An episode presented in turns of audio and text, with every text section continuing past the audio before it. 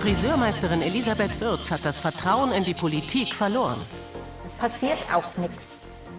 Ich habe auch das Gefühl, dass die sich in unsere Lage gar nicht versetzen können. Ja, und genau darum geht es heute. Willkommen zur Münchner Runde. Frau Wirz ist auch hier. Sie ist aber nicht allein mit ihren Sorgen. Die Hälfte der Bundesbürger sagt, wir haben Angst, abzurutschen beim Lebensstandard. Viele gehen auf die Straße, demonstrieren. Die Mittelschicht geht auf die Straße. Wir haben etwas, was sich zusammenbraut. Und wir, glaube ich, müssen uns zuhören. Und genau das haben wir heute vor hier in dieser Runde. Wir sind enger zusammengerutscht. Wir haben mehr hier am Tisch als sonst. Menschen aus dem Volk, Bürger wie du und ich. Und da sind sie, meine Gäste. Julia Gierl, Landwirtin, die eine Rindermast in der Oberpfalz betreibt. Thomas Dettendorfer, Logistiker aus dem Intal. Bastian Kardach, Pflegedienstinhaber aus Lenggries. Elisabeth Wirz, gerade schon gesehen und gehört, Inhaberin eines Friseursalons in Neumarkt in der Oberpfalz und von Seiten der Politik. Ulrike Scharf, Bayerns Ministerin für Arbeit und Soziales und stellvertretende bayerische Ministerpräsidentin C S U. Und Michael Schrodi, finanzpolitischer Sprecher der S P D-Bundestagsfraktion. Ja, Frau Wirz, wir haben Sie gestern besucht im Friseursalon und da haben wir was mitgebracht für unsere Zuschauer. Okay. Elisabeth Wirz betreibt ihren Friseursalon in Neumarkt in der Oberpfalz schon seit dreißig Jahren. Doch so schwierig wie momentan war es noch nie. Im Januar blieb für sie so gut wie nichts übrig.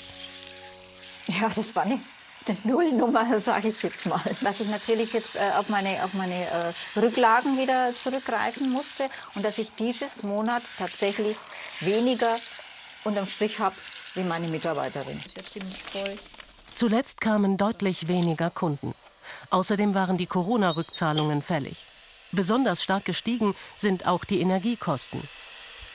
Zwischenzeitlich hat Elisabeth Wirz sogar die Heizung runtergedreht. Wir haben versucht, das umzusetzen, aber das, das geht überhaupt nicht. Wir haben sogar Decken uns besorgt für die Kunden, dass die, die, die quasi dann am vom Schoß nehmen oder umhängen oder wie auch immer. Aber wenn der Kopf feucht ist und nass ist, dann kann man die Heizung nicht zurückdrehen. Für sie gibt es keinen Spielraum mehr, ihre Einnahmen zu erhöhen. Ich möchte den Kunden auch jetzt nicht äh, vor den Kopf stoßen, ähm, was weiß ich jetzt, drei, vier Euro äh, im Januar erhöhen, ähm, weil die ja auch mit, mit Kosten kämpfen und mit Erhöhungen und die Inflation noch dazu. Elisabeth Wirz bleibt nichts anderes übrig, als einfach weiterzumachen. In der Hoffnung, dass sich irgendetwas ändert. Ja, bei der jetzigen Situation im Land, bei dieser Stimmung, ist es gut, dass wir einander wirklich zuhören. Und Frau Wirz, wir haben es gerade gesehen, es ist nicht optimal, wie es bei Ihnen läuft. Sie sagen auch, Sie fühlen sich wie im Laufrad. Sie schlafen schlecht. Wie viel Kraft haben Sie noch? Ja, also ich, ich versuche natürlich immer wieder Kräfte zu sammeln. Ähm, ich habe den Salon, wie gesagt, jetzt äh, jubiläumsmäßig dieses Jahr dreißig Jahre. Und ähm, wenn man jetzt aufs Bankkonto schaut und denkt sich, ja, da war jetzt nichts mehr, da ist nichts mehr da, ähm, weil eben alles jetzt, also im Januar jetzt, ne, es waren die Nachzahlungen, es war die Corona-Rückzahlung fällig und ähm, es ist tatsächlich jetzt nichts mehr am Konto. Also ich muss jetzt schauen, dass ich wieder neu anfange und ich muss mich motivieren jeden Tag. Ich mache meinen Beruf aus Berufung, das ist einfach mein Leben. Ich könnte mir auch gar nichts anderes vorstellen, ich würde auch nie aufgeben, aber ähm, es ist schon hart. Und Sie sagen, Sie arbeiten sogar, wenn Sie krank sind? Ja, ja. Und Urlaub, wie sieht es da aus? Ja, Urlaub äh, sieht jetzt so aus, dass ich, ich brauche ja, äh, ich muss ja Urlaub machen, äh, dass ich äh, früher immer vierzehn Tage zu hatte. Wir sind nur zu zweit, muss ich dazu sagen. Aber jetzt geht es eben nicht mehr, weil jeder Tag, den ich nicht arbeite, ist keine Einnahme da. Hm, keine Einnahmen und jetzt müssen Sie ja noch Corona-Hilfen, haben Sie gesagt, zurückzahlen. Das tut ja Ihnen besonders weh. Da hab ich, das, das ist auch der Grund, warum ich dann die, die, die, das Vertrauen in die Politik verloren habe, weil es uns versprochen wurde. Uns wurde zugesagt, dass wir diese Corona-Hilfe nicht zurückzahlen müssen. Seit drei Jahren kämpfen wir jetzt auch mit unserem Verband, äh, aber leider ohne Erfolg. Und das tut schon weh. Mhm. Gehen wir später bestimmt auch drauf ein. Ich würde jetzt mhm. gerne mal einen nach dem anderen, Herr Kardach, befragen. Wie geht's Ihnen? Sie haben ja ein Pflegedienstunternehmen, leiten das. Wie ist bei Ihnen die Stimmung? Na gut, ich komme aus der Krankenpflege, wir sind einiges gewohnt. Und, aber es wird halt jetzt, man merkt halt jetzt, es kommen immer mehr Themen dazu. Also Fachkräftemangel, klar, ist immer schon ein Thema. Jetzt kommen dann gestiegene Kosten, was man immer mehr, allein die Spritkosten haben sich, sind über ein Drittel mehr geworden. Und wir haben halt auch den Nachteil, wir können jetzt einfach die Preise erhöhen. Also wir haben fest vorgegebene Preise von den Krankenkassen, wo man halt abrechnet. Und selbst wenn wir die Preise erhöhen könnten, die Leute können es nicht leisten, krank mhm. zu sein. Also ähm, das ist so ein riesen Rattenschwanz, der da hinten dran hängt. Jetzt hat man die Pflegegelderhöhung gehabt zum ersten Januar, aber gleichzeitig sind die Preise erhöht worden, die wir verlangen. Das heißt, für die Leute bleibt nichts übrig. Jetzt müssen die das teilweise so machen wie die Teilkaskoversicherung beim Auto. Sie müssen, kriegen halt die Pflegegeldzulagen äh, von, von der Pflegekasse. Und wenn halt noch mehr Pflege gebraucht wird, müssten sie es draufzahlen. Aber wo sollen die das hernehmen teilweise? Wie nehmen Sie sich die Stimmung wahr im Vergleich zu den Vorjahren? Ja, verzweifelt. Also die, erstens äh, kriege ich Anrufe von Leuten, die sagen, habt ihr überhaupt noch Kapazitäten frei? Und wenn man dann sagt, ja, weil ich habe Gott sei Dank ein äh, ziemlich gutes Team, die sagen, Basti, machen wir schon, kriegen wir schon. Ähm, aber es gibt auch Situationen, wo man absagen muss. Und das ist halt das Schlimmste, wenn man dann absagen muss. Man trifft die Leute im Ort und man kann denen einfach nicht helfen, weil man einfach kein Personal hat. Ähm, und das ist halt äh, ein Riesenproblem. Und auch mit den, mit den Kosten. Die, wir haben Gott sei Dank bei uns in der Gegend viele Leute, die ihre Angehörigen pflegen. Jetzt bleiben die zu Hause. So, jetzt kriegen die aber kein Geld dafür. Ähm, und das ist ein bisschen frustrierend, dass da einfach nicht ein bisschen unterstützt wird. Weil ohne die pflegenden Angehörigen wäre es immer schwieriger, weil Pflege sich leisten, keine Chancen in der heutigen Zeit. Mhm. Es ist äh, unmöglich teilweise. Pflege, ein ganz wichtiges Thema, wird auch immer äh, wichtiger werden äh, in den nächsten Jahren. Herr Dettendorfer, Sie haben gesagt, wir müssen was tun. Wir machen eine Demonstration. Haben Sie auch gemacht in München mit zehntausend Leuten. Hand in Hand für unser Land war das Motto. Das haben Sie, wie gesagt, mitorganisiert. Wenn Sie das so wahrnehmen, die Stimmung auf so einer Demonstration, was sagen Sie, was brennt den Menschen jetzt gerade am meisten unter den Nägeln? Ich sehe es erst einmal nicht als Demonstration, sondern mehr oder weniger als Kundgebung und einmal als Zusammenschluss. Und der Grundgedanke von dieser Geschichte war ja ein bisschen, dass wir mal, wir haben ja das für die Bauern das Ganze mit aufgenommen. Und dann hat man ja gesehen, die Bauern haben einer Leid geklagt und in Berlin wurde trotzdem beschlossen. Und das hat eigentlich das Ganze dann ein bisschen. Und dann hat man mal nachgedacht, was passiert da eigentlich? Hören die einen noch, noch zu oder nicht mehr? Und dann haben wir halt eigentlich zu zweit oder zu dritt einmal da gesagt, irgendwas müssen wir machen. Und dann haben wir halt in München so eine Kundgebung organisiert. Und dann ist halt eigentlich für den Mittelstand. Und die, die, die, der Grundgedanke war einfach dann auch, die Politik soll kommen und zuhören und einfach nur durch die Anwesenheit gestikulieren. Wir interessieren euch. Wir interessieren uns für euch oder nicht. Mhm. Und das hat ganz gut funktioniert. Man hat gesehen, Parteien, die nicht da waren, die interessieren einen weniger. Die anderen haben gut zugehört, haben gute Dialoge geführt, hat, hat gepasst. Aber ich bin vor zwei Tagen von einer Dame gefragt worden, von einer Redaktion, wie sehen Sie die Lage momentan oder, oder sehen Sie einen Erfolg? Dann sage ich, wir sehen einen, einen sehr guten Erfolg, weil der Zusammenschluss der Gesellschaft da ist. Es, es helfen Firmen zusammen, die vorher eigentlich Konkurrenten sind, es sind zum Teil Familien. Oder die, da ist ein Zusammenhalt wieder da. Und, mhm. und die Mitte der Gesellschaft möchte einfach wieder gehört werden und eine Stimme bekommen. Und da sind wir momentan so meilenweit davon entfernt. Schlimmer geht es gar nicht mehr. Mhm. Gibt es da irgendein Thema, das sich da so herauskristallisiert hat? Oder sagen Sie, das waren jetzt so viele Themen, jeder bringt was mit, wie hier vielleicht auch am Tisch? Die Sendung wahrscheinlich, die, die Sendezeit sprengen. Gell? Aber das ist, ich kann ja zum Beispiel jetzt einmal nur aus meiner Branche, von, von den L K Ws sagen, aber, oder auch für die Landwirte, ich weiß, weiß nicht, was ja. praktikabel ist. Aber wenn ich jetzt nur zum Beispiel jetzt die L K W-Mauterhöhung ansage, das sind sechsundachtzig Prozent, das war am ersten Dezember ist das in Kraft getreten, das ist von heute auf morgen, da ist überhaupt nicht darüber berichtet worden oder ganz, ganz wenig, das haben nur Experten mitgebracht. Aber das verteilt sich ja wieder das. Und das ist halt eine zusätzliche Maut, ein, ein zusätzlicher Kostenfaktor. Und dann kommt dann on top, on top noch drauf die C O zwei Steuer, das geht ja alles in den Klimatransformationsfonds rein. Aber da kommt ja nichts mehr raus. Und das sind ja für uns zusätzliche Belastungen, die wir auch nicht weitergeben können. Und der Markt schwächelt sowieso schon. Also das ist für uns eine erhebliche Belastung, möchte ich nicht sagen. Das ist für viele wahrscheinlich sogar ja. nicht mehr praktikabel. Ich bin mir sicher, wir haben darüber berichtet. Wir haben auch über die Bauerndemonstrationen berichtet, Frau Gierl. Ähm, jetzt ist ja die Bundesregierung Ihnen schon ein bisschen entgegengekommen. Da hat es dann immer geheißen, das reicht aber nicht. Jetzt haben wir eine Entwicklung auf E U-Ebene. Da werden Naturschutzauflagen jetzt zugunsten der Bauern ausgesetzt. Oder da wird es jetzt äh, Hürden geben wieder für Agrarimporte, vor allen Dingen aus der Ukraine, wenn es zum Beispiel um Eier geht. Mhm. Ähm, sagen Sie, jetzt haben wir das erreicht, was wir erreichen wollten, oder sind Sie noch nicht zufrieden? Nein, wir sind absolut gar nicht zufrieden mit dem, was die letzten Wochen gelaufen ist. Ähm, also die Streichung von der Agrardieselvergütung, das war ja für uns wirklich nur der Tropfen auf dem heißen Stein. Ähm, aber uns geht es einfach um viel mehr. Und ähm, ich bin der Meinung, dass wir als Landwirte schon sagen können, wir sind uns nicht sicher, ob unsere Regierung aktuell die deutsche Landwirtschaft überhaupt noch möchte. Und das ist einfach was, ähm, wo wir... Wir kämpfen wirklich um unsere Existenz, dass wir noch ähm, gewollt werden in unserem Land. Und das ist, ähm, gerade als junger Mensch ist das schwierig, wenn man eigentlich vor, vor einem Existenzverlust steht. Ist das so bei Ihnen speziell oder bei anderen, die Sie kennen? Ja, natürlich. Also viele junge Leute ähm, sind wirklich am Überlegen, ob sie einfach den Beruf wechseln. Und für uns ist ja Landwirtschaft, oder für mich persönlich ist das nicht nur Beruf, das ist wirklich meine Berufung. Ähm, das ist... Also dafür nehme ich auch Arbeitstage von zehn Stunden und mehr in Kauf, weil ähm, ich dann einfach, ich sehe, was ich mit meinen eigenen Händen erschaffen habe. Ich kann andere Menschen ähm, ernähren und ich denke, Lebensmittel ist das Wichtigste, was wir jeden Tag brauchen. Ähm, und dann von unserer Regierung immer nur einen von Latz geknallt zu bekommen, das ist für mich einfach ein Unding. So kann man mit seiner Gesellschaft denn umgehen.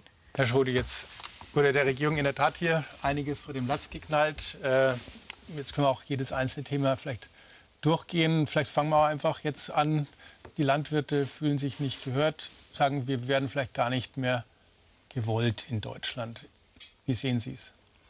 Also erst einmal kann ich nachvollziehen, dass jede einzelne Gruppe sagt, wir sind in einer Situation, in der wir uns überlegen, wie geht es weiter. Wir sind in einer Situation, wo wir in Schwierigkeiten geraten. Wir haben in den letzten Jahren erlebt durch... Äh, Das, was die Pandemie ausgemacht hat, das, was der Angriffskrieg Russlands auf die Ukraine ausgemacht hat, was dann an Teuerungsraten auch dadurch entstanden sind, dass viele mit Bedrängnis gekommen sind. Unternehmen wie auch private Verbraucherinnen und Verbraucher. Das ist nachvollziehbar. Ich glaube, wir haben sowohl in der Großen Koalition wie auch jetzt in der Ampelregierung insofern darauf reagiert, dass wir große Pakete geschnürt haben, die dazu geführt haben, dass es nicht zu massenhaften Insolvenzen gekommen ist, dass die Menschen gut durch diese Krise durchgekommen sind. Aber wir sehen natürlich, dass die Menschen auch jetzt veränderungsmüde sind und sagen, wir wollen jetzt nach vorne schauen und wir wollen, dass es wieder aufwärts geht, dass wir da rauskommen. Und diese Weichen müssen natürlich jetzt gestellt werden. Wenn ich mir beispielsweise jetzt das Thema der Landwirtinnen und Landwirte ansehe, wir sind in Gesprächen. Es waren zweihundert, dreihundert Landwirte bei mir für ein Bürgerbüro. Wir haben sehr intensiv darüber gesprochen, was dann die tatsächlichen Ursachen über Jahre und Jahrzehnte sind. Wie Frau Gierl richtig sagte, das ist jetzt der kleine Tropfen, der das Fass zu überlaufen gebracht hat. Die, Fra die, Fra jetzt noch weiter entgegen? Die, Wollen Sie konkret die, die Frage ist doch, ob der Agrardiesel wirklich das ist, was den Landwirten wehtut, was die Wettbewerbsfähigkeit tatsächlich jetzt ausmacht, oder ob es andere Maßnahmen sind, mit, über die wir auch diskutieren werden jetzt mit den Landwirten. Es wird weitere Runden geben, sowohl in Europa, die meisten Zuschüsse kommen aus Europa. Auch da gibt es große Weichenstellungen, die wir anders vornehmen müssen, wofür sich die S P D auch stark macht. Nicht mehr die Fläche zu fördern, sondern tatsächlich qualitativ mehr zu fördern. Aber auch die Frage, was sind denn gezielte Hilfen für Landwirtinnen und Landwirte, die tatsächlich weiterhelfen. Mhm. Bei der Agrardieselsubvention sind wir soweit klar. Die sehen wir nicht, dass wir sie weiter gewähren wollen, diese Subvention, sondern andere Maßnahmen, über die wir diskutieren werden, auch mit den Vertretern der Landwirtinnen und Landwirte. Aber da sind wir im Gespräch und werden dann ein Paket auf den Weg bringen. Okay, da sind wir gespannt, sind Sie alle gespannt. Jetzt nehme ich mal einen Punkt von Ihnen auf, Corona-Hilfen. Die wurden ja auch vom Freistaat Bayern wieder zurückgefordert. Hätte man da nicht darauf verzichten können? Ja, der Freistaat und auch die Bundesregierung haben natürlich Milliarden die Hand genommen, um in dieser Krisensituation Corona äh, die Wirtschaft zu stützen äh, mit klaren Bedingungen. Und äh, ich äh, weiß, dass wir gerade mit den Rückzahlungen natürlich äh, immer unsere Probleme auch haben. Aber ich würde mal sagen, die Bedingungen für die Corona-Hilfen waren ziemlich klar formuliert. Jetzt äh, gibt es diese Stichproben und es gibt es leider diese Nachzahlungen. Aber gerade in Ihrem Fall, äh, Frau Wirz, ich habe ja auch gesehen, dass Sie oder gelesen, dass Sie äh, an dem Wirtschaftsminister auch geschrieben haben, ähm, das sind jetzt Einzelfälle, die, wo ich Ihnen einfach nur anbieten möchte, dass ich Sie gerne unterstütze, auch nochmal, dass ich äh, mir diesen Einzelfall auch anschaue. Mhm. Denn ich glaube, hier am Tisch werden wir die äh, unterschiedlichen Zahlen äh, nicht bewerten können. Nichtsdestotrotz, es äh, gab Bedingungen für diese Corona-Hilfen äh, und die mussten ja, aber, eingehalten aber werden. Keine äh, Bedingungen, die, die verständlich sind, weil Kosten sind Kosten. Sicher, es gibt variable Kosten, es gibt feste Kosten, Fixkosten. Äh, aber wenn ich Personal bezahlen muss, warum darf ich dann die Personalkosten nicht anrechnen? Ja, wissen Sie, es war von vornherein so angelegt, auch die Gelder, die der Bund zur Verfügung gestellt hat, war klar, Personalkosten sind nicht äh, mit eingerechnet. Ja, warum war das klar? Also uns war das nicht klar, weil... weil wissen Sie, ich komme selber aus einem mittelständischen Familienbetrieb, war lange äh, auf der anderen Seite auch und äh, ich habe sehr viele Gespräche, übrigens auch bei Bürgersprechstunden, äh, gerade vergleichbare Betriebe, wie Sie es sind, äh, wo ich einfach mir diesen Einzelfall auch gerne nochmal anschaue. Äh, ich kann nur sagen, die Bedingungen, die formuliert wurden für diese Corona-Hilfen, waren schwarz auf weiß zu lesen. Und ich weiß, wie bitter das ist. Ich verstehe auch vollkommen diesen Frust für Nachzahlungen. Das macht niemandem Freude, weil man natürlich dieses, die Tagesliquidität schaffen muss, weil man übers Monatsende kommen muss. Also mir ist sehr wohl bewusst, was hier sich gerade abspielt. Und ich würde Ihnen einfach gerne anbieten, dass man diesen Einzelfall, Ihren Einzelfall, dass ich das gerne auch nochmal begleite. Das können wir gerne tun, ja. Also Mhm. Da schauen wir auch drauf, können Sie sich gerne bei uns melden, was sich getan hat. Herr Dettendorfer, wir schauen ja immer wieder in die persönlichen Lebenssituationen rein. Sie haben es vorhin schon angesprochen, die L K W-Maut, die für Sie sehr plötzlich kam. Und jetzt heißt es ja, Sie sollen in emissionsärmere L K W jetzt investieren. Geht das? Nein, das geht nicht. Also wir fahren Euro sechs L K Ws, das ist momentan der höchste Grad von der, von der Emissionsklasse her. Und Elektro oder so, das ist momentan eigentlich gar nicht auf dem Markt verfügbar oder ganz deziment. Und dann kann man nur gefahren für spezielle Strecken. Also wir haben gar keine Wahl. Und, und das, das Schlimmste ist ja das, dass man die Steuer momentan einfach den Kunden nicht weiter berechnen kann. Und die, die, die Wirtschaft geht ja zurück, damit auch das Frachtaufkommen. Und, und es ist momentan mehr Angebot an L K Ws da als Fracht. Und, und jetzt ist es so, dass die ganzen Verlader zum Beispiel, die weisen sehr wohl die zusätzliche, mehr, die zusätzliche Mautkosten auf der Rechnung aus und geben es an die, an die Spediteure weiter. Nur der Grundpreis wird dementsprechend momentan so zwischen zehn und fünfzehn Prozent gesenkt, weil ja mehr Angebot als Nachfrage da ist. Und das ist eigentlich das Problem, was momentan einfach auf dem Markt ist. Mhm. Jetzt fragt man dann schon vielleicht mal Richtung Ampelregierung. Musste das sein, dass man den L K W-Fahrern das jetzt auch noch aufbrummt? Äh, klar, sie wollen Klimawandel irgendwie bewältigen, aber wenn jemand dann nicht investieren kann, und trotzdem wird dann die L K W-Maut erhöht, dann ist es ja eine Mehrbelastung, ohne dass man mit dem Geld in der Tasche reagieren kann. Mhm. Zunächst mal muss man sagen, es gibt einen Preisdruck in der Logistik bei den L K W-Unternehmen, einen Preisdruck, der sich aus mehreren sagen wir, Elementen zusammensetzt. Wir haben zum Beispiel einen, in Europa einen sehr großen Preisdruck. Der, auf Preisdruck, der Preisdruck ist aber momentan entstanden. Bitte? Der, der Preisdruck entsteht, weil die Wirtschaft zurückgeht. Ich meine, vielleicht, es ist einfach weniger Ware da. Ich hab, wir haben vor, vor ein paar Wochen mit der Papier, habe ich nicht vorhin schon gesagt, mit der Papierindustrie gesprochen. Die stehen seit vier Monaten fast still. In der, Im Holzsegment ist fast dasselbe. Wir haben heute, ich habe heute mit Geschäftspartnern aus Mindelheim gesprochen. Mhm. Im Landwirtschaftssektor geht es noch ein bisschen von den Transporten her. Nur die Industrie schwächelt, es ist weniger Frachtaufkommen da. Wir haben aber die Leute und, und du hast das Equipment da und würden ganz gern dafür. Und man, ich finde, man muss auch entscheiden, dass die Politik einmal schaut, ob ich eine Steuer, wenn ich halt auf, auf Einkommensteuer, die, da geht ja zuvor dementsprechend ein Ertrag oder Erlös oder ein Gewinn vor. Aber wenn ich eine Steuer draufhaut, die wo ich eigentlich gar nicht erwirtschaften kann, die wo on top draufkommt, das ist eigentlich das Problem. Und ich glaube, dass da die Politik da zu wenig drauf schaut. Meine Augen. Also die beschließen was und machen sich gar keinen Gedanken, was die da machen. Offen gestanden, Gedanken machen wir uns auch. Mit, ihren, mit ihrer Branche haben wir da auch intensiv darüber geredet. Ich glaube, dass auch Ihre Branche die Aufgabe hat, natürlich mit den Spediteuren vor Ort dann auch zu sprechen. Wir haben von der Branche immer zwei Sachen bekommen. Eines war, es gibt einen großen Preisdruck, der dadurch auch zustande kommt, dass man einen europäischen Preisdruck hat. Dass beispielsweise die Arbeitskosten und die Lohnkosten natürlich europäischer, gerade osteuropäischer Konkurrenten hier immens hoch ist. Es wird also auch darum gehen, und das wird eines der Maßnahmen sein, dieser Ampelregierung für eine Gleichheit auch zu sorgen, indem man für gleiche Standards auch sorgt, was Löhne angeht und keinen Preisdruck gibt. Wir haben sehr unterstützt, sehr unterstützt als auf deutschen Autobahnen äh, osteuropäische Logistiker für schlechtes Geld die Leute am Fahren lassen, die, die dort gestreikt haben. Und auch das ist ein Druck. Das andere ist, wir haben mit ihrer Branche gesprochen und die Frage der Maut auch insofern diskutiert, als wir a. eine Wende brauchen, auch im Güterverkehr. Wir brauchen die Wende auch hin zu weniger C O zwei Ausstoß.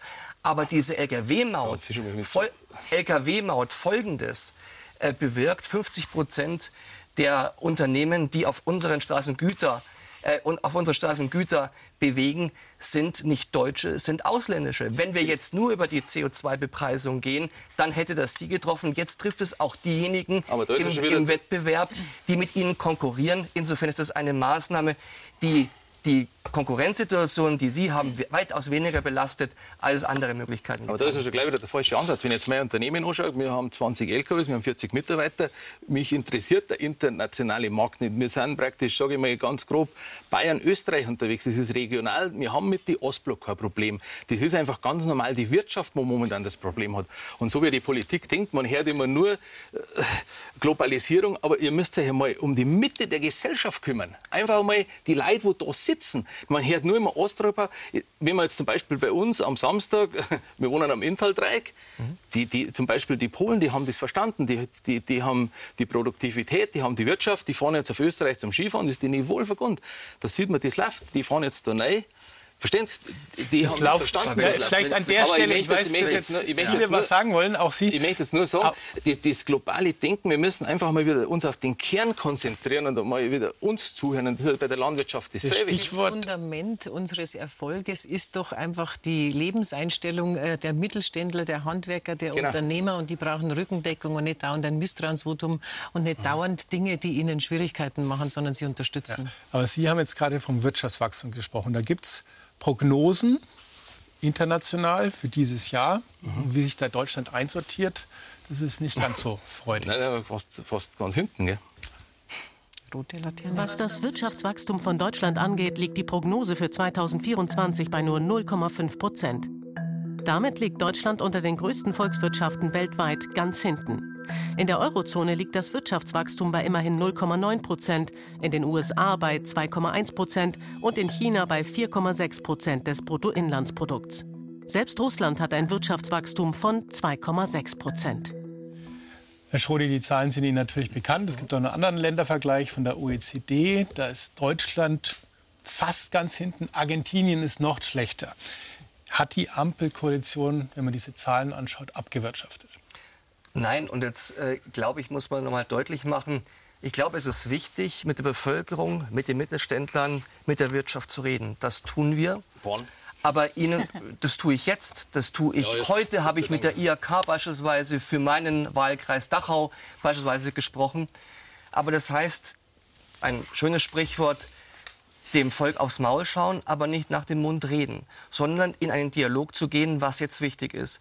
Ich muss sagen, was der Wirtschaftsminister hier in Bayern macht, ist das, nicht nur aufs Maul zu schauen, sondern nach dem Mund zu reden und etwas zu versprechen, was nicht machbar ist, nämlich, dass alles so weitergeht wie bisher. Und ich sage, die Geister, die auch die bayerische Staatsregierung gerufen hat, die sieht man jetzt beispielsweise im Chemiedreieck hier bei uns in Bayern. Über Jahre hinweg hat man dagegen gewettert, gegen Windkraft, gegen den Ausbau von Trassen, gegen den Netzausbau.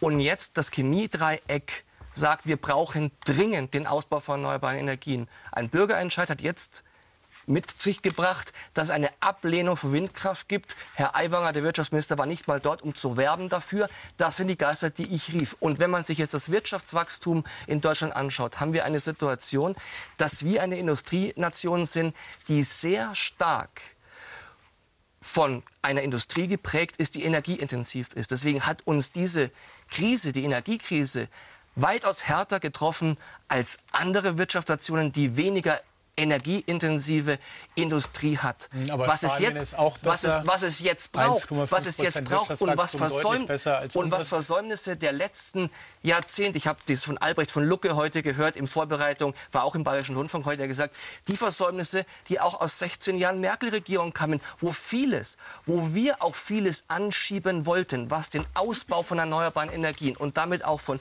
günstiger Energie angeht, was nicht gekommen ist. Und jetzt nach der Ampel, nach zwei Jahren zu rufen, wir sind verantwortlich für entsprechendes Wirtschaftswachstum, das ist äh, falsch. Wir müssen jetzt nach vorne schauen, wie wir Wirtschaftswachstum wieder anregen. Und da wird die Situation sein, entweder zu sagen, es bleibt alles, wie es ist, wie die bayerische Staatsregierung auch verkaufen will, jetzt oder wir packen an. Dran. Ist Frau Scharf natürlich angesprochen und dann gehen wir wieder auch zu Ihnen. Also ich wundere mich wirklich, Herr Schrodi, was Sie alles für Erklärungen finden, um diese zwei Jahre Ampelregierung und Bundesregierung, wie sie jetzt agiert, einfach zu erklären. Fakt ist doch, wir, haben, wir sind in einer Rezession. null Komma drei Prozent ist unser Bruttoinlandsprodukt geschrumpft in dreiundzwanzig. Wir haben eine Inflation durchschnittlich im dreiundzwanzig von fünf Komma neun Prozent und die ist hausgemacht. Alleine, wenn ich in, an Energiekosten denke, wenn ich an Energiesteuern denke, wenn ich an Netzentgelte denke.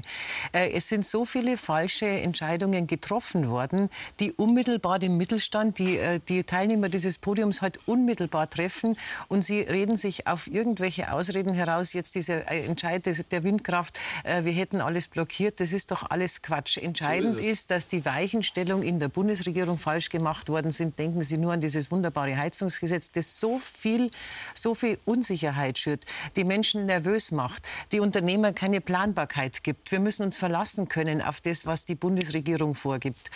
Und wir sind jetzt nochmal, wir sind mit der roten Laterne ausgestattet, der einzige G sieben Staat, der in einer Rezession ist. Und da wollen Sie sich hinausreden auf irgendwelche Entscheidungen. Die Entscheidungen sind jetzt in diesen letzten zwei Jahren so massiv und heute geht es munter weiter mit einer Tierwohlabgabe, einer weiteren Steuer, die nichts anderes ist als okay. Jetzt haben, jetzt haben Sie den Ball hier rüber gespielt, Sie haben ihn wieder zurückgespielt. Jetzt sind wir aber in der Runde mit vielen Bürgern. Und da würde ich Sie, Herr Kardach, gerne, auch richtig können Sie ja gerne gleich machen. Dann, aber Sie sind ja auch, müssen wir dazu sagen, stellvertretender S P D-Ortsvereinsvorsitzender Lenggries. Und jetzt will ich Sie fragen, was Sie zu diesen Äußerungen aus der Ampelkoalition sagen. Deutschland heißt es, und zwar vom Bundesfinanzminister wie auch vom Bundeswirtschaftsminister fast gleichlautend, Deutschland ist als Wirtschaftsstandort nicht mehr wettbewerbsfähig. Werten Sie das als Schuldeingeständnis? Ja gut, ich muss, ich muss im Endeffekt so sagen, das, das was man in, in Lenggries, ich trenne immer Kommunalpolitik mit äh, Berlin-Politik, sage ich mal. Und die Berlin-Politik, ich bin jemand, der immer schon aufgewachsen ist in Politik. Bei uns im Haus gab es es immer, bei uns lagen jeden Tag Tageszeitung ohne Ende. Mein Vater war bei der Zeitung, der hat immer gesagt, von ganz links bis ganz rechts lesen, sich die Mitte bilden. Und damals, muss ich ganz ehrlich sagen, hat Politik noch Spaß gemacht. Also ich habe als Kind schon Bundestagsdebatten angeschaut, die Streitereien, aber da ist noch produktiv gestritten worden. Jetzt in den letzten Jahren, seit der letzten Großen Koalition, in der ich für mich war, wird nicht mehr produktiv gestritten. Es wird nur noch gestritten, aber nicht mehr produktiv. Damals war es so, da hat man da, die, da eine große Partei gehabt, da eine große Partei, äh, jeweils einen kleinen Partner dazu. Und wenn die eine sich nicht bewiesen hat, ist abgewählt worden, kam die andere. So, jetzt ist es so, wir haben drei, drei Regierungsparteien äh, in der Ampel, die meiner Meinung nach grundsätzlich gar nicht zusammenpassen. Und wir haben eine Opposition, die meiner Meinung nach die schlechteste ist seit Jahren. Da passiert es im Endeffekt immer schwarz und weiß. Klar, man kann, darf man das im Fernsehen sagen, dass irgendwas scheiße läuft, ist gleich passiert, aber man muss ja Lösungen anbieten. Und einfach nur streiten, und das ist, glaube ich, auch das Problem, was man hier auch so ein bisschen raushört, der Bürger nimmt, glaube ich, die Politik nicht mehr ernst, weil ähm, wenn man im Endeffekt, jede Partei spricht über das, das, das, das, aber es passiert nichts. Und dadurch, wie man sich nach außen verkauft, wenn auch die Sachen, die gut laufen, weil die Ampel hat ja nicht nur schlechte Sachen gemacht, die hat auch viele gute Sachen gemacht, ähm, auch die Große Koalition davor hat gute Sachen gemacht, aber wenn man sich nach außen so verkauft, dann nimmt einfach der, das Volk nimmt es einfach nicht mehr für ernst. Und das ist, das, glaube ich, das Hauptproblem, äh, was es momentan in der Politik in Deutschland einfach gibt. Die, äh, sagen wir mal, die bräuchten alle ein bisschen so P R-Manager, ein bisschen bessere, damit die einfach da ein bisschen effektiver das rüberbringen. Ist das bei Ihnen auch so ein Eindruck? Ähnlich wie hier? Ja, also ich muss tatsächlich sagen, ich habe das Gefühl, unsere Regierung regiert ähm, in Berlin und veranlasst Gesetze und schaut dann, wie die Gesellschaft darauf reagiert. Ähm, wie zum Beispiel diese Agrardieselvergütung, die Streichung. Ähm, der ist vorher nicht wirklich drüber geredet worden. Der Özdemir war bei dieser Runde, wo darüber diskutiert worden ist, dass es abgeschafft worden, nicht mal mit am Tisch gesessen, als Landwirtschaftsminister. Da fragt man sich dann schon, wenn nicht einmal der Minister selber mit am Tisch hockt, ja, dann wird da oben, ähm, also mir kommt es fast vor wie im Kindergarten, da malt der mal den Strich hin und der den Strich hin und dann haben wir ein Gesetz, gehen wir uns mal die Bürger raus und schauen dann, ja, kommt es gut an oder kommt es nicht gut an? Und bei den Bauern ist es eben nicht gut ankommen. Mhm. Wollen Sie darauf reagieren? Na, ich glaube, man muss noch mal Sachen einordnen. Wir haben, wenn ich jetzt mal Zahlen und Nachrichten von heute aus den letzten Tagen höre, einen Auftragszuwachs in der Industrie so groß wie die letzten dreieinhalb Jahre nicht. Wir haben Inflationsrate, die bei zwei Komma neun Prozent liegt, weil sie, weil sie, weil sie, weil sie, run, weil sie runtergeht. Die Energiepreise sinken weiter. Ich hoffe, sie sinken noch weiter mit den Maßnahmen, die wir auf den Weg bringen. Und wir haben eine, die höchste Erwerbsquote in der Geschichte der Bundesrepublik. vierundfünfzig Prozent der Menschen in diesem Land arbeiten. Das sind auch gute Zahlen. Und jetzt kommt der Punkt. Wir haben, wir haben auch die Situation, dass wir jetzt Weichen stellen müssen, damit wir international weiterhin wettbewerbsfähig sind. Also Ihr Wirtschaftsminister gibt gerade zu, Deutschland ist nicht mehr wettbewerbsfähig. Ein Offenbarungseid. Wir haben, wir haben ein Wachstumschancengesetz im Bundestag auf den Weg gebracht. Sieben Milliarden Euro an Entlastungen für die Wirtschaft. Die Bauwirtschaft wartet darauf, die Industrie wartet darauf. Es sind noch Maßnahmen, von denen Landwirte beispielsweise profitieren könnten. Wer hat, es, wer, wer, wer hat es aufgehalten? Das hat der Bundesrat, vor allen Dingen die Unionsländer, aufgehalten und blockiert es heute noch. Frau Scharf, wir bringen auch gezielte Maßnahmen für Wirtschaftswachstum auf den Weg. Und dann muss es dann bitteschön auch die Seite der Union auch mit unterstützen. Eine der Maßnahmen, die Investitionsprämie, wird vor allem von Herrn Füracker abgelehnt, weil er sagt, Bayern will da nichts dazu beitragen. Ich glaube, es gehört auch dazu, dass die Unionsseite mitmacht. Es ist eine Gemeinschaftsaufgabe, rauszukommen aus der schwierigen Situation. Die Weichen müssen wir stellen und sie wird auch, das wird auch Milliarden an Investitionen kosten. Und diese Frage haben Sie für sich noch gar nicht geklärt, weil Sie sagen, keine Steuererhöhungen, Sie wollen eher Steuern senken. Sagen, die Schuldenbremse muss eingehalten werden. Wie soll das funktionieren, während die anderen großen Wirtschaftsnationen Milliarden investieren? Geben Sie keine Antworten. Auch das halte ich für fatal. Erst gestern im Kabinett einen Doppelhaushalt endgültig nochmal verabschiedet, mit keinen neuen Schulden, mit einer Steigerung, äh, mit einer Investitionskostenquote des Staates von fünfzehn Prozent, das kein anderes Land hat. Also Sie müssen uns Bayern nicht erklären, wie das geht. Wie das geht.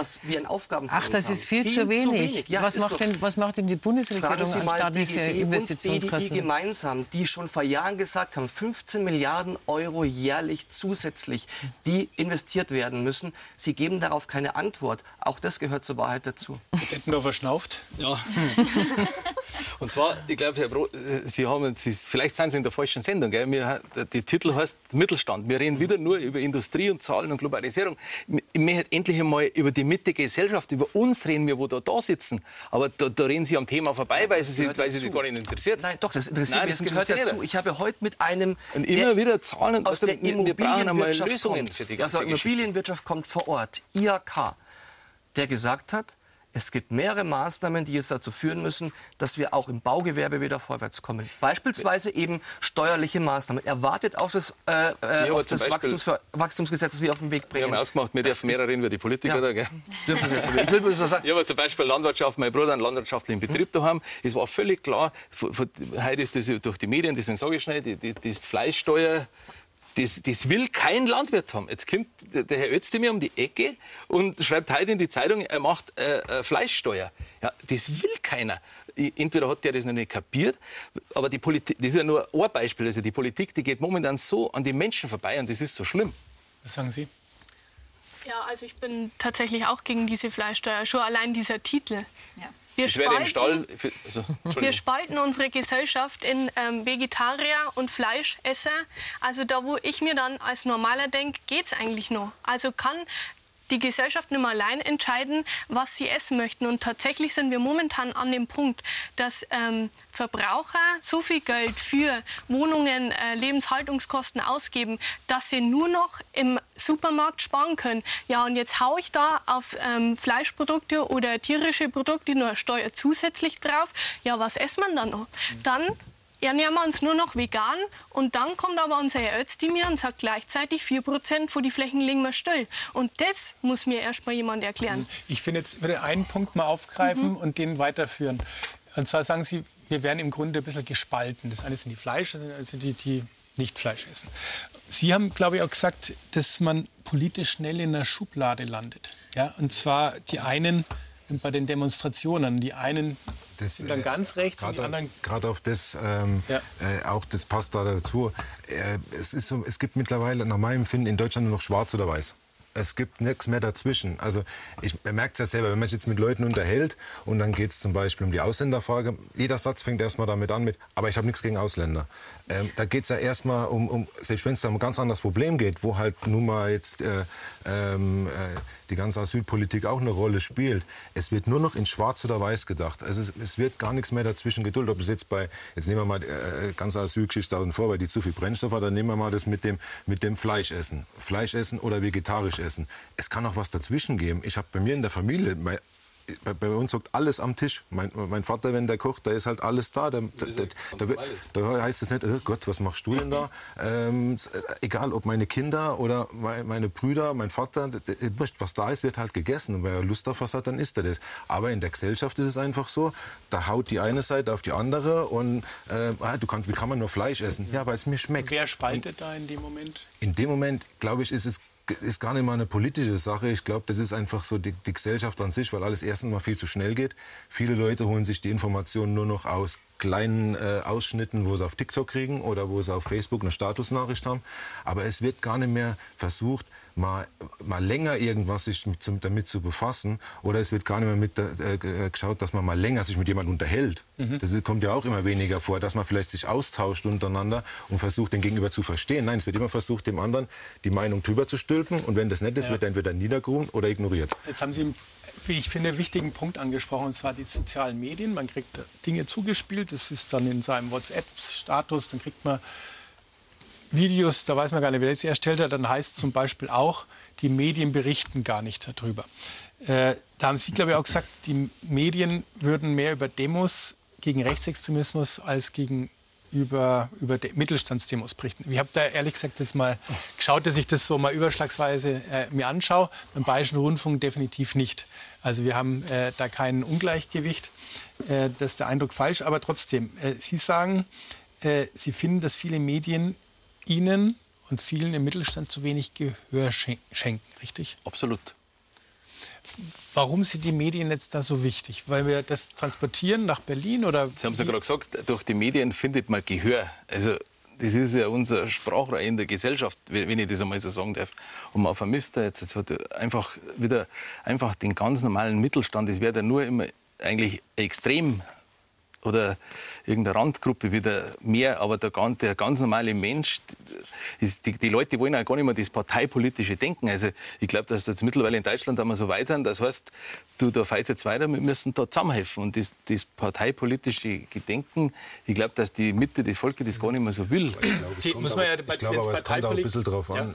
welche Medien man konsumiert oder will. Also es ist ja oft auch so, bei vielen Sachen, der Mensch ist ja so, wenn man sich ein weißes Auto kaufen will, sind nur noch weiße Autos rumfahren. Wenn man jetzt irgendwas über das hören will, dann hört man auch nur noch das. Und ich glaube, dass viele Leute einfach müde sind und sich dann, äh, ich habe immer mal, äh, immer mehr hört man mal so Wörter von Digital Detox, wo die Leute machen, ähm, weil es ist einfach teilweise zu viel. Man kriegt zu schnell die Information und das Problem ist, jeder Mensch kann irgendwelche Informationen in die Welt rausposaunen. Ob die jetzt stimmen oder nicht, äh, ist mittlerweile egal. Es ist oft so, man haut irgendwas raus, entschuldigt danach ist gleich. Oder zu sagen, das wird ja in, bei manchen politischen Richtungen oft genutzt. Das haben wir ja nie so gesagt oder so gemeint. Und das ist, glaube ich, wird oft genutzt. Man haut irgendwas raus oder aus dem Zusammenhang raus, haut da so seine dreißig Sekunden raus und, äh, und danach zusammen. Das war ja ein Versehen. Das geht halt heutzutage schneller als ja. damals, wo halt die Tageszeitung kam, wo abends die Tagesschau kam und wo man dann äh, äh, am Sonntag sich den Presseclub angeschaut hat und die, äh, und die, die Bundestagsdebatten ja. angeschaut hat. Das ist halt heute einfach alles schneller. Wir überprüfen ja auch ganz viele Nachrichten, die im Netz zu kursieren und ganz viele sind einfach schlicht falsch, aber trotzdem verbreitet es sich. Frau Wirz, sechzig Prozent der Bundesbürger haben die Sorge, dass man ausgegrenzt wird, wenn man bei bestimmten Themen seine Meinung sagt. wird auch deshalb demonstriert. Das ist ja schon ein, ein, ein schwerer Befund. Man dürfte gar nicht mehr seine Meinung sagen. Es ist auch etwas, was in sozialen Medien so den Menschen suggeriert wird, man darf gar nicht mehr seine Meinung sagen, oder ist das so? Nee, also ich, ich glaube jetzt nicht. Also ich muss jetzt sagen, wir haben, wir haben also auch äh, über Facebook oder so, äh, können wir auch miteinander kommunizieren. Wir erreichen halt auch mehr dadurch. Ne? Also wir müssen jetzt nicht irgendwo uns treffen oder so, sondern wir können äh, da uns austauschen. Und äh, man erfährt da schon, also man muss natürlich dahinter blicken, äh, ist das jetzt wirklich real oder, oder aber, aber die Ängste und Sorgen, was wir jetzt zum Beispiel haben, die kann man da schon gut teilen damit. Mhm. Man wird da schon bestärkt. Oft ist es schlimmer, dass man in Deutschland, dass jeder seine Meinung äußern darf. Mhm. Das ist ja, das ist ja Fluch und Segen. Also Gott sei Dank darf jeder seine Meinung äußern. Nur leider manchmal auch die, wo halt einfach nicht weiterdenken als die Tastatur, die sie bedienen. Das ist leider oftmals auch das Problem, finde ich, jetzt meine persönliche Meinung, ob das ja. jetzt so ist. Aber es ist leider, ist dann dieses Recht auf freie Meinungsäußerung wird halt von manchen ein bisschen zu sehr äh, in die falsche Richtung genutzt oder vermeintlich falsche Richtung. Mhm. Herr Dettendorfer, würde mich mal interessieren, ähm, wenn man die Umfragen anschaut, auch die Wahlergebnisse, dann sieht man ja doch sehr stark, dass die AfD da Wähler gewinnt. Können Sie die Menschen verstehen, die die AfD wählen? Eigentlich nicht. Aber in gewisser Weise muss man sagen, es ist wahrscheinlich ist das mehr oder weniger eine Verzweiflung oder so. Und deswegen sitze ich auch da, weil für mich ist jetzt das keine Option. Und deswegen kämpft man halt, dass man das Ganze wieder ins Licht rückt und ins, ins gerade Licht, ins gerade Licht rückt, dass man wieder alle zusammenhelfen. Und wie ich schon gesagt habe, das parteipolitische Bedenken ein bisschen weg. Aber so, wenn du halt in der Gesellschaft, wenn du die umhörst, dann sagen, wenn sie nichts änderst, dann, dann, dann muss ich die AfD wählen. Und das ist für mich also kein Gedanke. Also was ich erschreckend fand, ist, dass gerade bei den äh, Demonstrationen von den Landwirten da oft äh, viel die AfD da mitgemischt hat, wo ich mir denke, wie kann man als Landwirt jetzt für die AfD sein, die eigentlich noch radikaler gegen äh, Sachen von der AfD waren. Die wollten ja überhaupt keine Subventionen, die wollten ja gar nichts. Die waren ja noch krasser als das, was eigentlich beschlossen worden ist. Da, da, warum lesen Leute nicht einfach mal nach? Die haben Parteiprogramme, das steht alles da drin. Und einfach nur wie Schafe da hinterherlaufen, gut, Schaf ist mittlerweile auch negativ behaftet, das war, mhm. aber da einfach hinterherlaufen und sagen, ja, äh, wenn die nichts machen, wählen wir einfach aus Protest die. Das ist ja furchtbar. Nehmen Sie es wahr, Frau Gierl.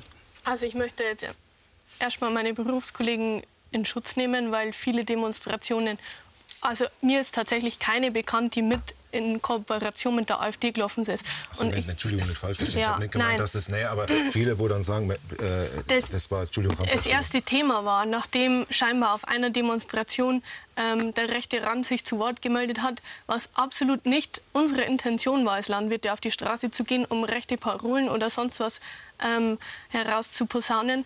Wir sind auch gegen rechts und ähm, das ist auch schon wieder was. Wir müssen uns jetzt als Landwirte ähm, hinstellen und rechtfertigen, bevor wir eine Demonstration abhalten, dass wir im Übrigen nicht rechts sind. Und da, das ist auch schon wieder, ähm, wo man einfach in der Schublade geschoben wird als Landwirt. Nur weil wir uns jetzt hinstellen und öffentlich unsere Meinung kundtun, äh, werden wir in die rechte Schublade geschoben. Und das kann es nicht sein. Das mhm. ist definitiv das nicht unser... Das ist, ja. ist äh, etwas, was äh, offen gestanden ja. ist es, ist es so, dass weder die Demonstrationen und Kundgebungen der Landwirte noch diejenigen, die auf die Straße gegangen sind, um für die Demokratie äh, zu demonstrieren, weder die einen von rechts noch die anderen von links unterwandert sind.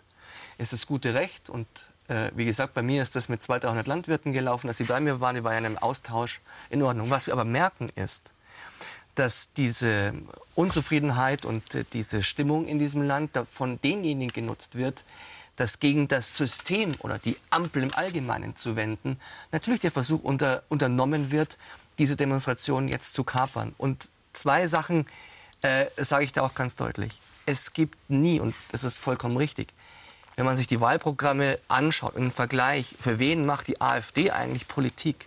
Das sind für die Besserverdienten. Das Steuerprogramm ist ja untersucht worden, das ist ein Programm der Besserverdienenden. Diejenigen, die sie wählen, würden sie mit ins eigene Fleisch schneiden. Und bei Landwirten ist es genauso. Und eins darf ich auch noch sagen, es gibt keinen einzigen Grund, Faschisten in diesem Land zu wählen. Und die AfD ist eine rechtsextreme Partei. Insofern gibt es da nie einen Grund, weil sie nie ja. Teil der Lösung, sondern immer das Müssen Problem sie vielleicht war. Trotzdem aber, die, aber die etablierten Parteien haben es, hätten es ja eigentlich in der Hand, wenn es, egal welche das ist, ob die Ampel, die, die, die Union, Die haben es ja in der Hand, wenn sie vernünftig einfach die Politik so machen, dann wird die, die, die AfD gar nicht in dem Ausmaß geben. Es ist, die werden ja nur groß, weil die ziehen sich einfach die Probleme raus. Die, die schauen eben auf TikTok und so weiter, was ist drin, und dann rufen sie G E Z-Gebühren weg, dann rufen sie das weg und das weg und das weg.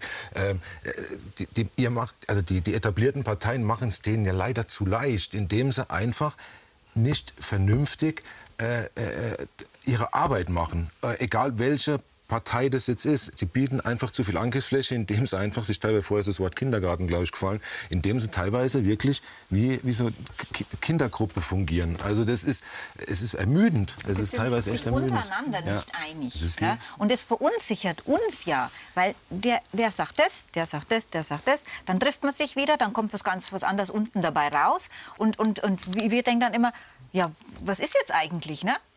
Was, wenn sie sich selber untereinander nicht einig sind, wie, wie kann das funktionieren? Das geht so nicht. Der Punkt ist doch, wir wissen aus Umfragen, dass drei Viertel der Bevölkerung äh, dieser Bundesregierung nicht mehr vertraut, ihr nicht zutraut, die Probleme des Landes zu lösen. Und diese Vertrauenskrise, wenn man nicht aufpasst, wenn sich das so weiterentwickelt, wenn sie nicht umsteuern, wird zu einer Systemkrise. Und genau der Union zu. Das ist ja wieder das Nächste. Ist, ist jetzt zum Beispiel, wenn man hingeht und sagt, okay, Ampel weg, gut, probiert man es aus. Aber also ist dann, so einfach dann, ist die Lösung doch nicht. Ja, eben, also genau. einfach ist die Lösung nicht. Die Fakten sind doch einfach, die Menschen vertrauen der Bundesregierung nicht. Aber natürlich die C S U mehr wählen. Das ist aber nicht so in dem Maße der Fall, sondern es wird eben doch die AfD gewählt. Und ich nehme jetzt gerne nochmal Umfragen. Der letzte Deutschland-Trend. Vier von zehn Deutschen finden es gut, dass sich die AfD stärker als andere Parteien für eine begrenzte Zuwanderung ausspricht. Zwei Drittel der AfD-Wähler stimmen dieser Aussage zu. Es ist mir egal, dass die AfD in Teilen als rechtsextrem gilt, solange sie die richtigen Themen anspricht. Wahrscheinlich ist es dann auch die Zuwanderung. Und dann, das sind ja Tabus, die da jetzt im Grunde gebrochen werden. Rechtsextremismus, egal, Hauptsache, da spricht jemand die richtigen Themen an. Das ist doch ein Riesenproblem der etablierten Parteien. Natürlich auch, die AfD ist ja früher schon größer geworden, auch der Union. Wenn Sie sich jetzt beide die Bälle zuspielen, freut sich dann vielleicht dann doch wieder die AfD. Es geht doch darum, dass wir, äh, und ich habe erst gestern und letzte Woche, gestern die Landräte letzte Woche und mit den Oberbürgermeistern einen großen Austausch gehabt. Äh, das Top-Thema ist die Zuwanderung, ist die Migration und ist die Integrationsleistung, die unser Land überhaupt noch erbringen kann. Und natürlich ist das ein Thema, das spaltet. Und wenn ich mir die Verantwortlichen in der Kommunalpolitik anschaue und anhöre, und ich bin selber seit über zwanzig Jahren im Kreistag in Erding, dann weiß ich, was vor Ort zu leisten ist. Und wenn uns Kommunalpolitiker, die jede Woche Menschen unterbringen müssen, die sie integrieren müssen, die Kitas, Schulen zur Verfügung stellen müssen, Wohnungen. Äh, wenn die sagen, wir können nicht mehr, wir sind am Anschlag, dann wissen wir doch, dass das eines der Themen ist, was uns so unglaublich überlastet. Und wenn wir keine Lösungen haben, äh, und Herr Schrodi, jetzt muss ich wieder zu Ihnen schauen und zu Ihrer Bundesinnenministerin, wie lange sind Grenzkontrollen abgelehnt worden? Wie lange ist jetzt äh, versucht worden, äh, auf europäischer Ebene das Thema illegale Migration, Steuerung der Migration zu lösen? Es gibt nach wie vor, jetzt kommen wir ein bisschen runter von den Zahlen, aber wir wissen alle, dass es immer noch zu viel ist und vor allen Dingen, dass diejenigen, die den Menschen helfen wollen, auch überfordert sind. Wenn ich an die Ukraine-Krise denke, es sind so viele zu uns gekommen. Ich bin wirklich dankbar, dass die Menschen so geholfen haben, dass wir all denen, die in Not sind, beistehen. Aber wir müssen trotzdem steuern, weil genau dieses Thema sprengt und genau zur Folge hat, die Statistiken, die Sie gerade vorgelesen haben oder die Umfragezahlen, die Sie vorgelesen haben, wenn wir diese Probleme nicht lösen, treiben wir die Menschen äh, in, in die rechte Ecke. Und das ist äh, ganz schlecht für unser Land. Herr Nietzsche, wenn ich da ganz kurz darauf antworten darf, genau das umtreibt mich ein Stück weit. Sie wollen auf der einen Seite, dass wir gemeinsam Lösungen herbeiführen. Wichtig.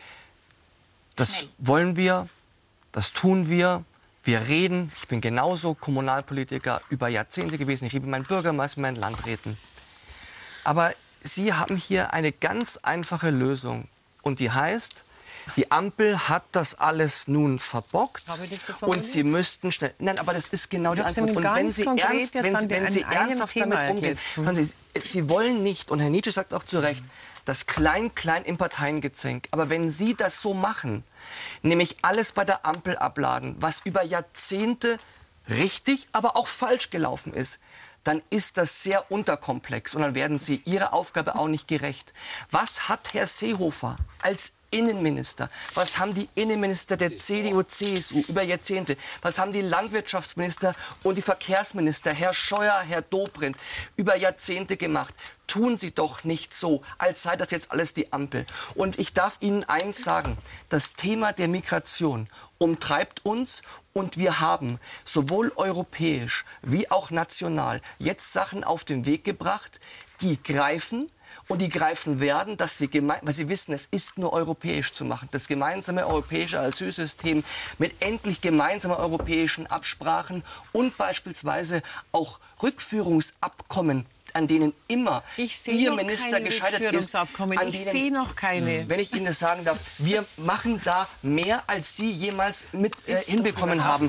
Und da darf ich eins sagen, das wird über Nacht gehen. Sie machen jetzt genau das, was Sie jeden Tag in Berlin machen.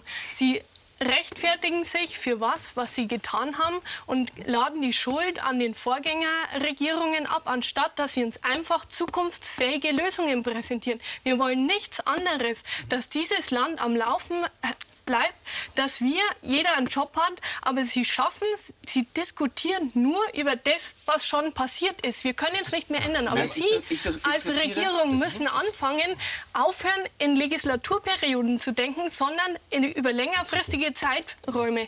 Da ist nämlich dann den nachfolgenden Parteien, die regieren, geholfen und uns als Gesellschaft ist auch geholfen. Aber das, was Sie machen, ist nur eine Streiterei, schlimmer wie im Kindergarten. Ich glaube, darf ich ganz kurz, ja, wenn wir, wenn es in Deutschland noch eineinhalb, zwei Jahre so weitergeht, dann brauchen wir uns das Thema Zuwanderung gar nicht mehr unterhalten, weil da kommt keiner mehr schlichtweg. Also das ist eigentlich das Beste momentan, was, was momentan der Regierung passiert.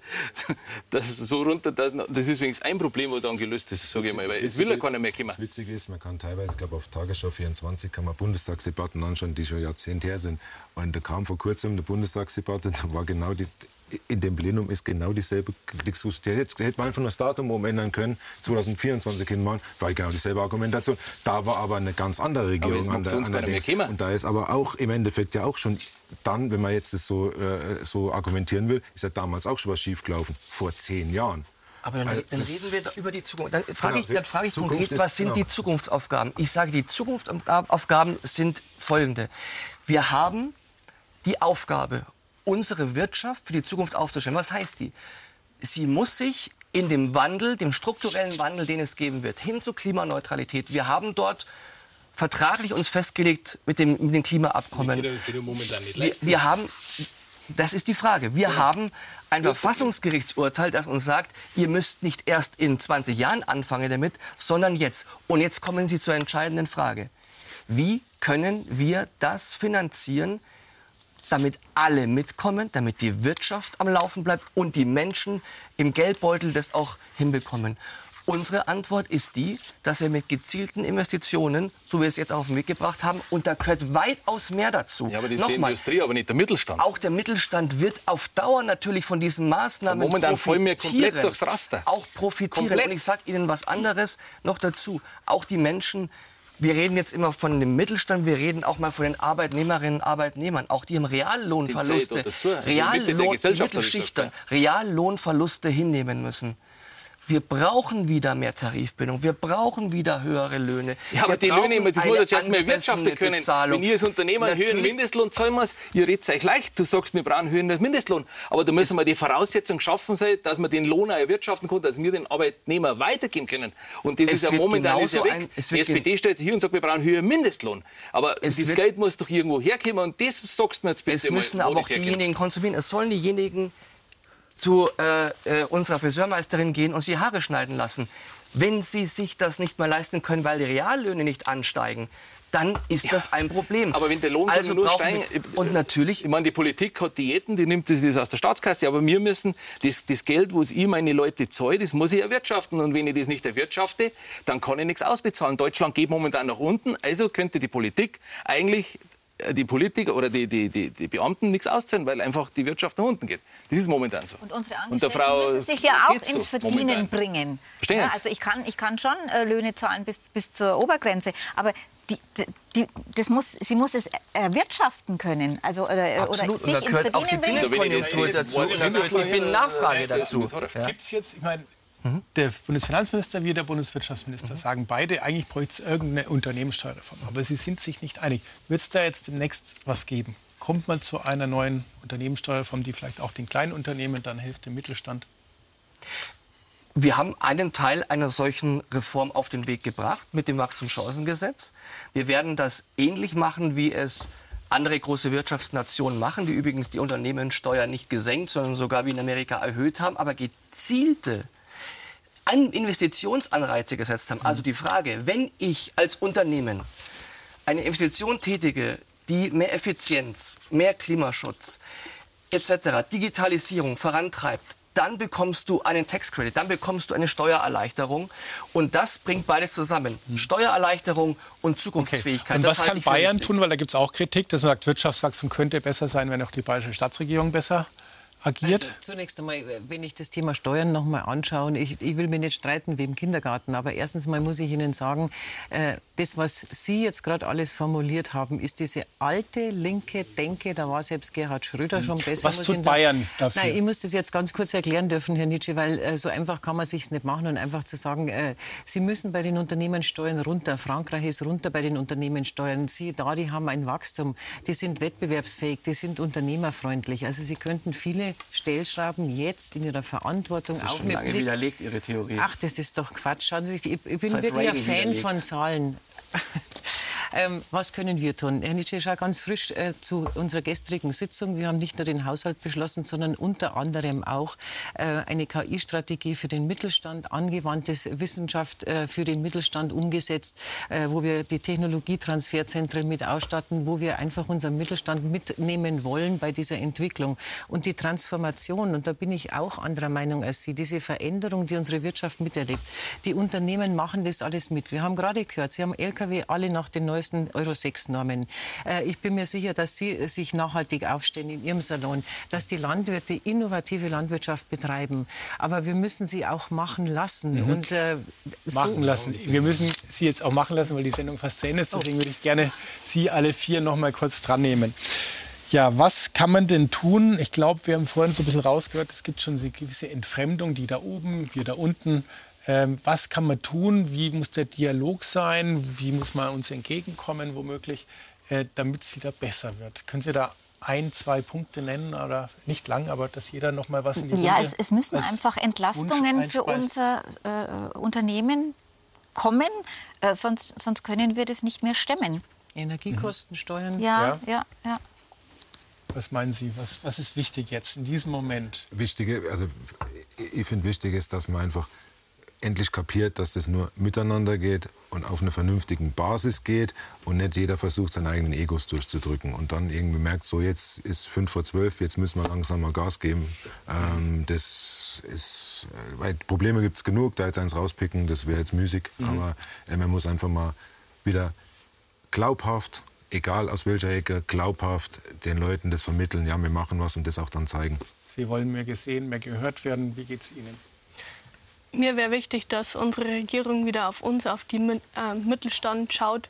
Ähm, auch das Geld, was wir an Steuern zahlen, auch für den Mittelstand wieder nutzt. Einfach, ähm, dass wir die Wirtschaft selber wieder ankurbeln können und das nicht so, wie es jetzt aktuell passiert, ähm, das große Geld im Ausland verschwenden, weil das ja schon der Fall ist aktuell. Was meinen Sie?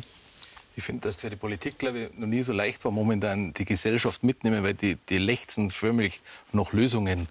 Und wenn ich mir zum Beispiel anschaue, wie in Berlin Entscheidungen gefällt werden, wir haben L K Ws und wir, und wir haben an Fahrzeiten gebunden, wir sind an Arbeitszeiten gebunden, das ist völlig in Ordnung, ist super, dass man vernünftige Arbeit, dass, dass man die Straßenverkehr nicht gefährdet, die in Berlin mitten in der Nacht fällen die Entscheidungen, der, wo am wenigsten schläft, der setzt sie durch und, und fahren eigentlich das komplette Land momentan an die Wand. Und ich finde, man muss mit mehr regeln und dann muss man für fundamentale Entscheidungen einfach mal um zehn Uhr vormittags oder um drei Uhr nachmittags Entscheidungen treffen und nicht übermüdet in der Nacht, wie das jetzt zum Beispiel bei den Bauern war.